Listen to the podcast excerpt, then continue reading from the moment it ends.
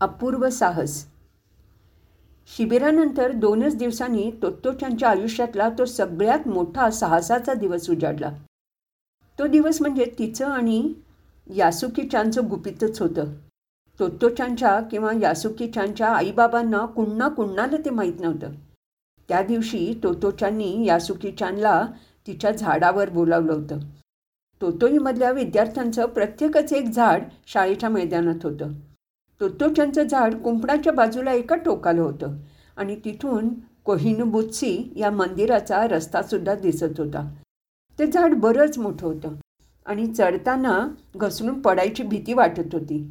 पण जरा कौशल्याने चढलं तर जमिनीपासून जवळजवळ सहा फूट उंच फांदीपर्यंत चढता येत असे. आणि ती फांदी बसायलाही साधी सोपी होती.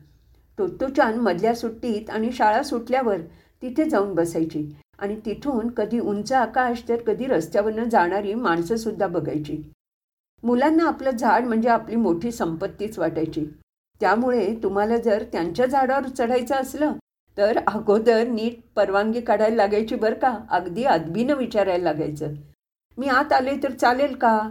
पण ते झाड म्हणजे जणू त्यांचं घरच. पण यासुकी चांदला पोलिओ झाला होता.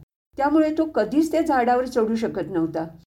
म्हणून तर तोत्तोचांनी त्याला आपल्या झाडावर बोलवायचं ठरवलं होतं. आणि इतर कुणालाही समजलं असतं तर त्यांनी तसंच केलं असतं. कदाचित तोत्तोचांचं हसंसुद्धा केलं असतं. नाहीतर सरळ असं न करण्याबद्दल सांगितलं असतं.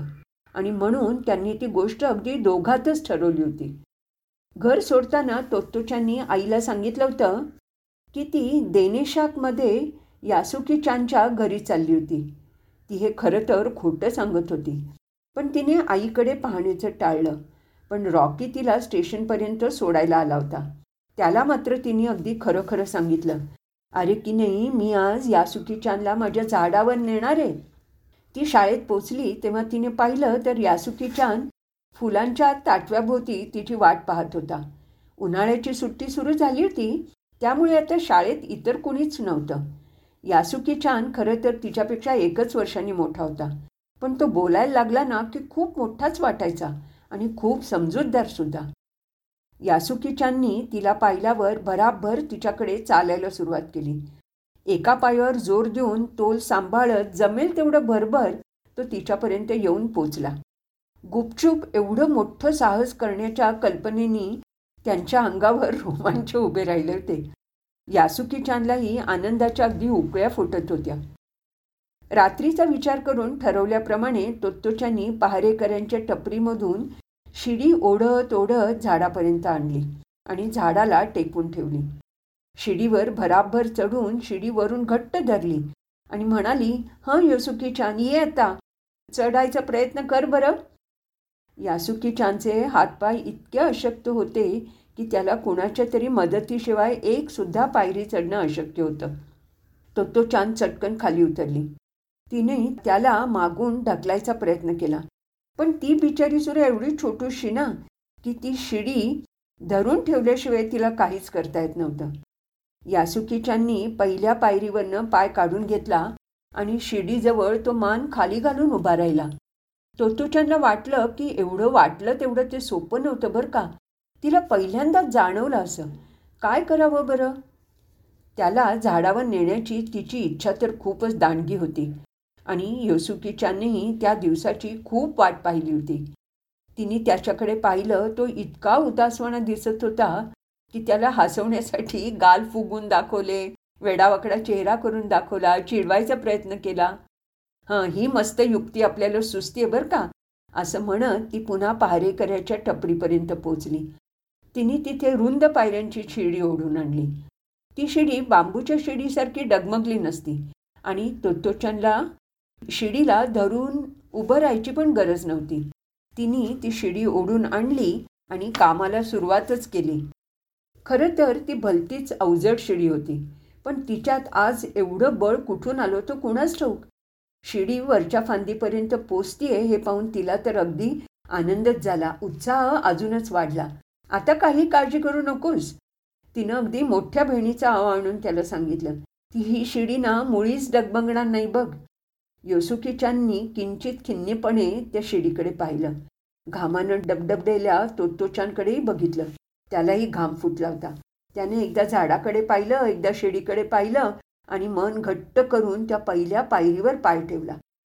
शिडीच्या सर्वात वरच्या पायरीपर्यंत पोचायला किती वेळ लागला असता याचं भान दोघांनाही नव्हतं.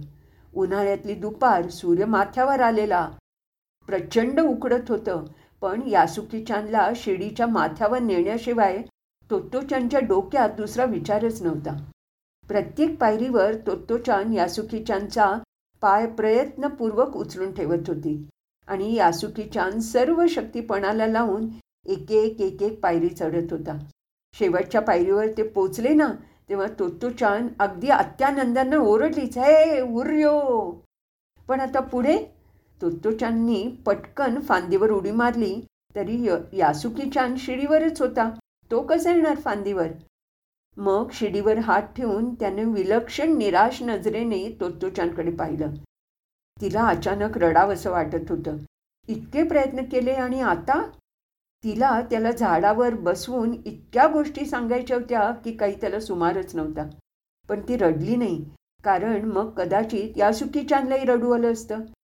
तिने त्याचा दुबळा अशक्त पाय आपल्या हातात घेतला. बराच वेळ ती तसाच हात धरून तिथे उभी होती आणि एकदम म्हणाली हां दुसरे गोष्ट कर बरं का या सुकीच्यान. तू त्या पायरीवर झोप. मी तुला वर ओढायचा प्रयत्न करते.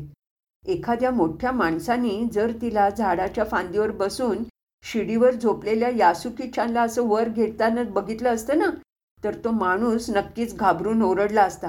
हे दृश्यच होतंच तसं भयानक. पण यासुकी चांदचा मात्र तोत्तोच्यांवर पूर्ण विश्वास होता.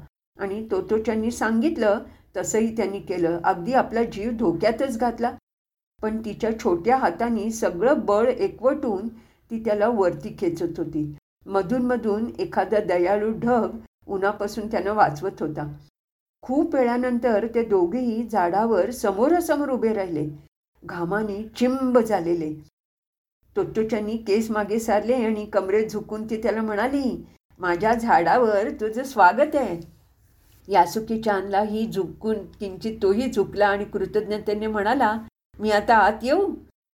तिथून खूप दूरवरचं आकाश दिसत होतं. असं असतो होय झाडावर चढणं तो म्हणाला.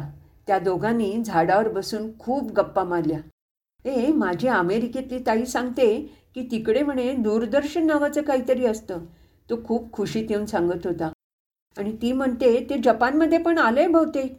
आपल्या घरात अजून ते आलं नाही. मग आलं ना एकदा की आपण बसून त्या सुमोच्या कुस्त्या सुद्धा बघू शकू. ते म्हणजे खोक्यासारखं काहीतरी असतं असं म्हणतात. सुमोचे पैलवान घरातल्या खोक्यात मावतीलच कसे? याचं तोतोच्यांना राहून राहून आश्चर्य वाटत होतो. सुमो पैलवान केवढे मोठे असतात. त्या काळात कुणाला कुणाला दूरदर्शनचं नाव माहीत सुद्धा नव्हतं. तिला त्याविषयी सांगणारा यासुकीचाना पहिलाच मुलगा होता. आजूबाजूला पक्षी किलबलत होते आणि मुलांच्या रांगा अगदी दूरवरून चाललेल्या त्यांनी दिसल्या. पण ह्या दोघांच्या गप्पा मात्र अगदी रंगात आल्या होत्या.